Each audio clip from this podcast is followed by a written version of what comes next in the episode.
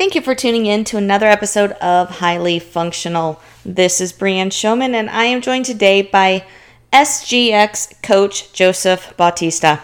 Coach Joseph and I had a great conversation today about how we can train without having obstacles around, utilizing the barbell, utilizing kettlebells in order to still get the techniques down that we need to get in order to complete a lot of these obstacles that we're seeing in races. Whether you are an OCR athlete yourself, a clinician who works with these athletes, or a coach who works with these athletes, you can find this information highly valuable. So let's tune in. Coach Joseph, how are you today? Hey, I'm doing good. How are you, Brianna? I'm awesome, and I'm excited to be talking to you today. Um, coach Joseph is an SGX coach, so he knows his Spartan stuff, which is why I'm really excited to talk to him because he does not, for the most part, does not train people with obstacles. And I know I don't train with obstacles most of the time, and a lot of people just don't have access to the obstacles. So and he's gotten people to podium in through the methods he uses. So I'm super excited to talk to him to share his information on how we can train without having the access to the obstacles and still dominate these courses. So let's first and foremost talk about, you know, off pre-recording we were talking about this whole push-pull concept. Let's just kind of dive into that first and talk about what you mean by this whole push and pushing and pulling forces when we're training. Well, push and pull concepts or reverse direction concepts are it's not new. But what we're doing is we're looking at it a little differently than what we normally see it as. So, for instance, when somebody says I'm doing chest and back, or somebody says I'm doing uh, deadlifts and squats, they're they're basically talking about the two different directions that their body can move, which is forward and back, and, and essentially uh, forward and reverse. You know, it, you're hitting different planes of motion and that's ultimately how an individual becomes stronger. Well, when we take that concept of push pull, that kind of works a little bit more towards a lot of the obstacles that we deal with. So, where I'm going with that is in order for me to practice a pull movement, such as the sled drag, such as, you know, um, the, uh, yeah, I think the sled drag is the only one that we really pull. uh, that movement the reverse direction of that is a push. And you can do something, uh, just an example is like a band press or even just a, uh, a cable press. And because what you're doing is you're essentially taking the muscles in the front part of your body and you're preparing them to contract at the end position. When that happens, you're able to relax the posterior muscles so that way when you pull into them, you have a better range of motion pulling into them because you're mimicking the same movement in reverse. Now, this concept that we talked about offline really came from your your your expressed interest on the hangs, rope climbs, rings, monkey bars. We do a lot of hanging. Uh, uh, wall climbs you know, at some point, you're going to be hanging. So, how can we work on the right muscles without always pulling on them? Because if we're always pulling on them, that's one direction. But if we do something that has a bit of a push, then we're working the opposite direction. And then we prevent ourselves from actually overworking the pull because we're putting, we're shortening those, those muscles that tend to get lengthened from the pull, right? We shorten them in a push rather than lengthen them in the pull. Uh, I'll give you the best example. Brianna, you, you do CrossFit, right? Yes. Most common movement you have, it is considered a pull, but the end position applies pressure, which is the barbell snatch. Yes. Now we can go into a different direction to that is if we're in a clean and we do a press, press jerk, okay, push press, you know, any one of those, we're, we're having most of the pressure applied into our anterior part of our body. Now, the posterior helps out a little bit, but only as a support. Mm-hmm. And then we end up re-strengthening that posterior chain in that push movement. And it's a vertical push because we basically do a vertical hang. And it's a vertical push that allows us to increase the amount of tension into the shoulders, neck, the upper pectoralis, uh, those smaller muscles near the clavicle, and it prevents the trapped the traps or the trapezius are basically our neck muscles that diamond from the back of our head across to our shoulders and back down the middle of our spine it prevents that from overworking because we work those the most when we do a pull, mm-hmm. right? And guess what happens when those are overworked in the pulls? Because people are trying to do pull-ups, people are trying to do you know these real heavy pulls to work on their upper body strength because they think that all of their hangs are pull movements. When yeah, but you still need to work the opposite direction in order to strengthen the complete unit, right? So you prevent that trap from taking over, which means that the lats can pull down, okay, and we end up activating the rhomboids more because now the traps are not overworked on that one movement, and then we end up taking away a lot of this this dislocation in the shoulder, these torn rotator cuffs, these pinched nerves into the shoulder joint. You know, we we stop demanding so much of the shoulder joint being yanked on, and we end up applying more strength on it, eh, you know, to compact and contract. So, how do you suggest, besides just doing kind of some banded pushes on the cable, that sort of thing, how are you suggesting that we train some of these pushes? Because we all know, you know, barbell work, we're pulling from the ground, deadlifts, we're pulling from the ground, um, any pull ups type things, we're pulling ourselves. How are we training these pushes in order to get this opposite motion? we got to kind of look at how the obstacles are. And where I'm going with that is whenever you do a hang, if you notice, both arms don't move at the same time. And and those of you that can, usually we see those people more tailored into those obstacles or you know they're they're kind of like ninja warrior right that's a that's a whole different category of individual right um, you you want to look at it as there's individual arms working so you want to get the uh, get your shoulder to be able to work each arm independently. Uh, I personally recommend kettlebells. Uh, sandbags work wonders as well uh, because those sandbags, when there is an offset on one side, then the sand will move and glide, and then that forces a different stimuli in the shoulders. But how can we practice the press? We need to put objects in front of us and push them overhead kettlebells great choice and you really want to take that concept of you want to be as close to the same weight that you are into both arms of to equal the weight that you're pushing above head if you're not there you build into it so for instance i'll give an example i'm, I'm about 178 pounds that would mean that i want to divide 178 by 2 and I need that weight amongst both arms. If I do not have enough strength for that, then I have to establish what my goal is on that. Is it one that I need to get stronger, or two, I need to get lighter? Okay, and then that's gonna you know boil down to nutrition. That's gonna boil down to you know combining my cardio with with my strength training to get my weight down. Obviously, the more I lift, the more frequently, there's there's going to be a balance that's going to happen but I need to understand what that is to establish that. And usually kettlebells are usually are, are actually the best.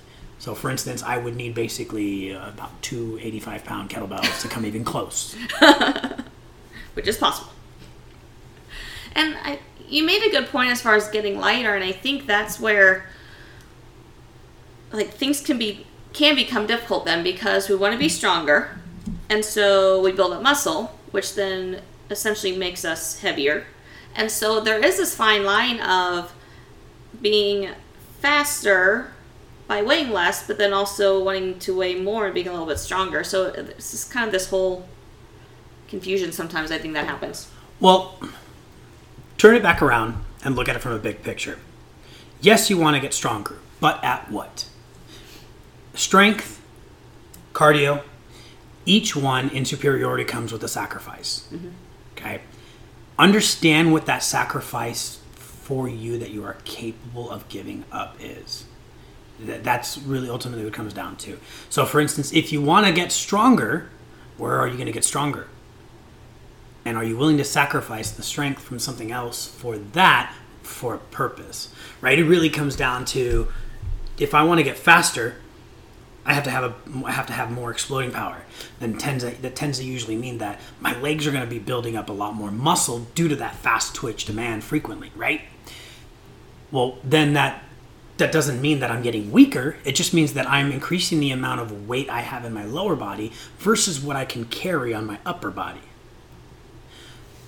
Does that mean that you can't get fast without building muscle? No, it's quite possible, uh, but you have to have understand what the timeline is going to look like on that right? Sometimes that can be a longer timeline. You build up the, the, the strength you build up the power and then you see where you're at. Can you still maintain that strength? No? Okay. So then i either need to build up my strength which may mean i'm going to get heavier so now i have to get my legs and my speed used to that again or I get lighter, but I try to maintain that speed while I'm lighter. And so I end up not letting the slow twitch muscle fibers take over their mass, and I let my fast twitch muscle fibers increase their ATP demand. Awesome. What is your. I see a lot of different comments and different thoughts on behind it. What's your thought on kind of totally switching subjects actually? People getting cramps during the races, especially later on in the race. What's your I mean, we all hear this it's hydration, it's electrolytes, it's mobility, it's this that and the other. What what do you think is contributing to a lot of this, this these issues? Well, let's simplify it from to two things. Number 1, cramps in a race come from lack of ability to maintain the demand. That's the number one thing. So that will always happen before hydration. Okay, it doesn't matter, and, and, it doesn't matter if you're a seasoned athlete. It doesn't matter if you're an average Joe, and it doesn't matter if you were just ripped off the couch. It always the first thing that it comes down to is the ability to continue the same repetition demand. Okay, now does that mean that this individual who's a seasoned athlete is still getting cramps that they're weak? No, it's there is probably a degree of demand that they're asking of in that race not in their normal training, but in that race that they haven't prepared for. Case, uh, case in point, you're at uh, Tejon Ranch and you're going up a hill, but your hill climb that you've been practicing has only been about a quarter mile. But this one is three quarters of a mile. That's still more demand in one sitting than you have trained yourself for. But does that mean that you're weak? No, it just means that your body hasn't adapted to the ATP recycling process in order for you to maintain that energy demand to prevent cramps. So, can you fix that? Yes, through training, yeah. Can you fix it through demand? Yes. It's just a matter of taking that demand. Now, that's the first thing. And that also actually coincides with people who are used to not getting cramps and then, you know, for like an eight mile race, but they get it at a 12 Okay, but they, they swear that they've been they've been doing their they, have been taking their electrolytes and they're packing their coconut water and their their nutrition doesn't sound perfect. That's great if it is that. It's going to be one of the two, nutrition, or being able to have that repetition demand. If you are still getting cramps, there is a missing link in one of the two. It's really up to you to understand which one the missing link is. You know that I, I can't pinpoint it on each mm-hmm. person uh, because I, I'm looking at a microphone. but you know, it's it's gonna come I'll always come down to those two. Now there are varying degrees and informations, and then yes, yes. But if you narrow them all down, they always come down to those two. Either you do not have an adequate enough nutrition for the demands that you're asking of it, or you are not having an adequate enough of adaptation for the demands that you're asking of it. You know, physically and and, and nutritional wise. Um, so it really comes down to those. And going backwards too about some people who talk about cramping and they're taking electrolytes electrolytes there's a few other things that that you, that, that need to take into play because electrolytes are only one component of nutrition and minerals. There are other catalysts that you want to add to make sure that you're utilizing and absorbing those electrolytes. So just because you're drinking your coconut water daily just because you're taking your electrolyte mixture water, whatever it is, it doesn't mean that your body is fully absorbing it. Mm-hmm. You know, it's it, it's not the same. Intake doesn't necessarily mean absorption, and that's where the adequate nutrition uh, concept that I was describing comes into play. Absorption just means that there is another nutrient that you are missing for you to absorb those electrolytes efficiently which can be the reason why you're cramping, and it's due to your nutrition. Not that you're not taking it in, it's that you're not absorbing it. Absolutely. That was wonderful answer. Thank you so much. Let's kind of get into those obstacles that are more technical based. Um, right now, I'm specifically thinking like one we hear a lot of people talking about is struggling on the rope climbs themselves. And it could be to a fear because it is pretty high if someone's never climbed that high before. You know, falling is a legit fear. Um, it could be a wet rope, it could be just not knowing the technique. If someone doesn't have access to a rope or a gym that has a rope, that you name it, what are some things that someone can start doing to at least learn the technique um, off rope? Well, a rope climb is not your grip strength. You can you'll hear this from other people over and over, and this will probably always be a debate amongst perspective individuals. But I'm going to say at the end of the day, your rope climb comes down to your footlock. If your footlock is secure, your grip is you only need your grip long enough to adjust your footlock. Your footlock does the rest of the work. So that would be the main component that you'd want to work on is your footlock.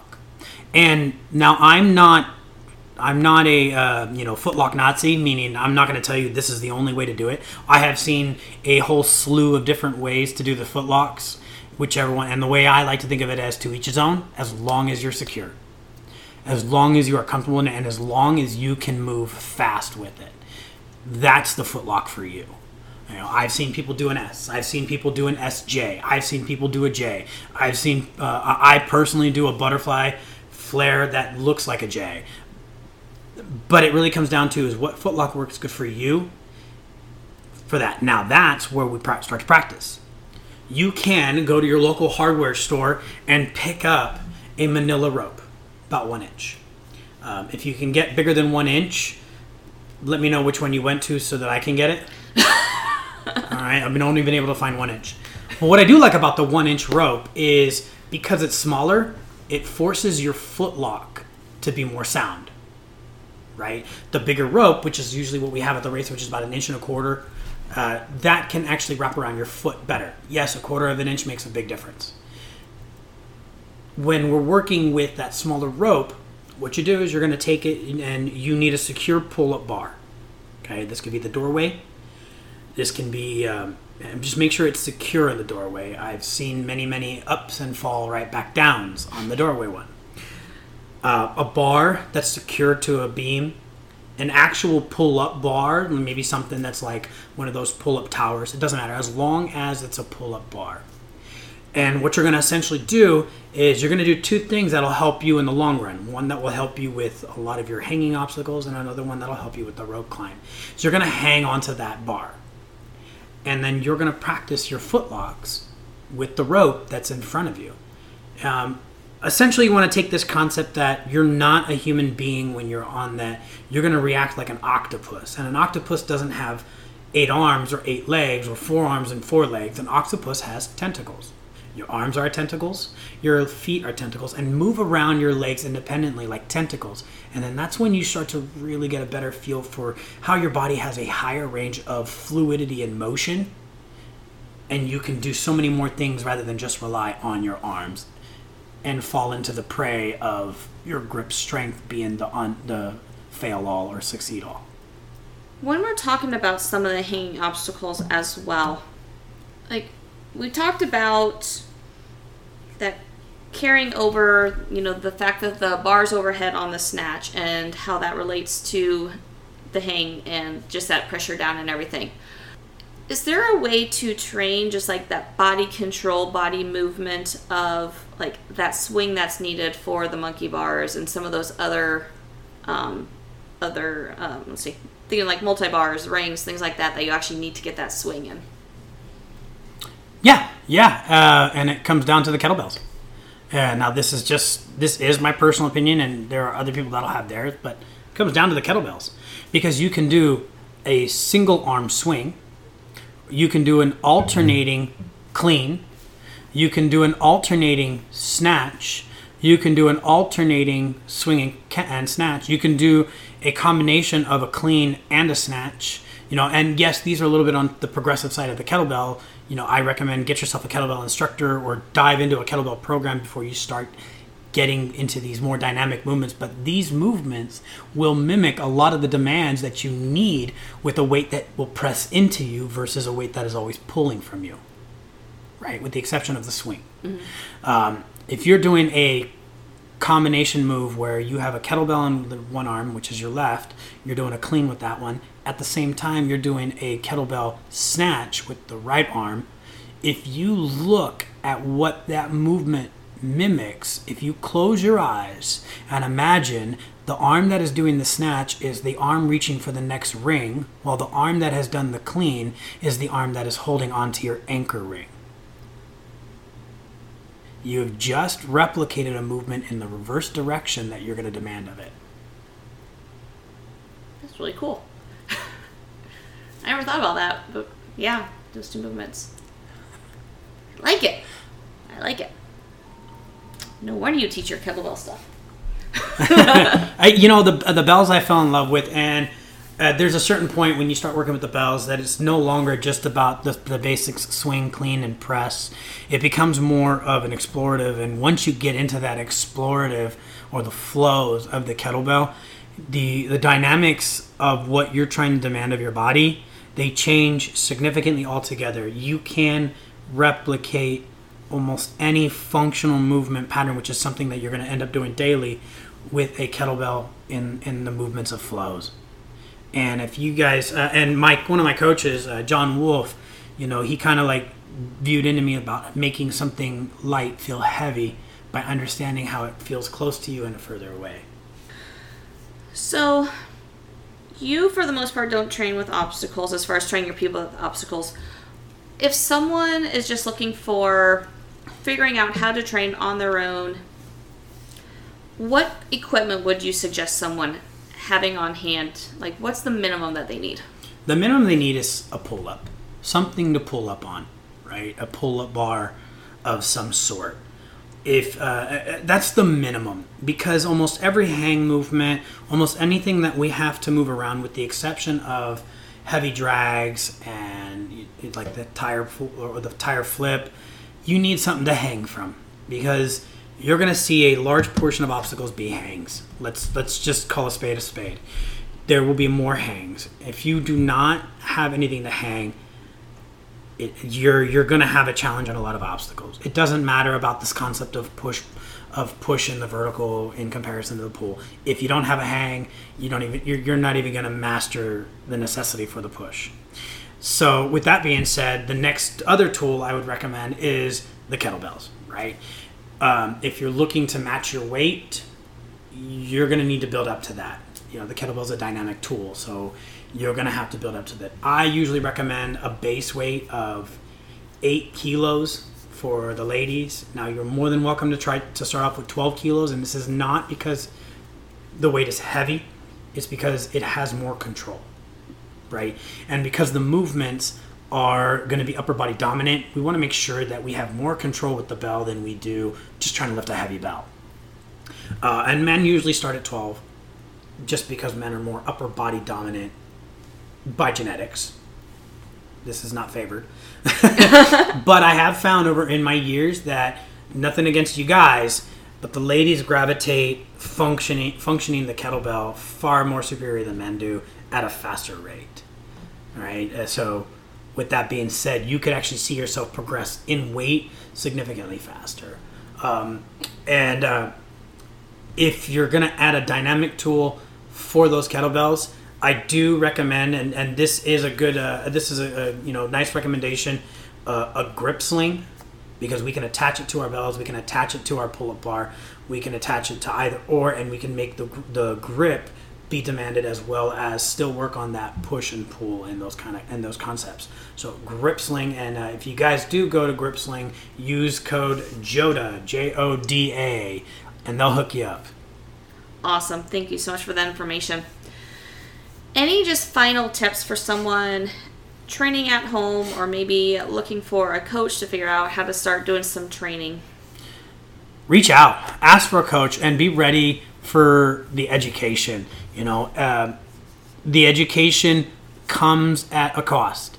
Your time, your commitment, your dedication, and your goals. That's the big. Those are the biggest costs that you have to accept if you really want to get the training done. And the whole premise behind the training is not just to get you physically fit, but to keep you active right? If you're more active, if you get to stay active, you can increase the better quality of your life and you can help a lot of the other coaches with what their biggest goal is is to rip millions of people off the couches and into a healthier life. You do that simply by you doing you. And yes, you can do the work at home. Get a coach that's willing to work with you remotely in your home. Get a coach who's willing to program things for you in your home. If you don't if you, if you don't want if you don't feel like you have the commitment to doing it at your home, find a coach that has a place, you know, that they can replicate the movement demands that you need in a race. You're not always going to find the obstacles. And you know what, just to give you a heads up, not all obstacles are definite. You will always find obstacles come in and obstacles be gone. So no obstacle is definite. So therefore, if you're only focused on the obstacles, you're not focused on the challenge. Awesome. Well, Coach Joseph, thank you so much for your time. I really appreciate uh, you taking this time for me a second time, being that we messed up the first recording, or I messed up the first recording. Um, so thank you again. No, it was it's a great time, and you know if you guys get a chance to, I know Brianna's got a nice little project coming out that has to do with rope climbing, and in my personal opinion, take advantage of an opportunity like that. It's a great way to build a base, and I'm all about foundations because in the if you look at a martial artist, a black belt is not a master of everything. It is the master of oneself and the basics. And that concludes this episode of Highly Functional. I truly appreciate the time you spend to listen to myself and my colleagues share with you how to become highly functional individuals and how to be highly functional individuals. If you learned great information from this, I would love for you to share it with your friends and help them become highly functioning individuals as well. Until next time, go out and be highly functional.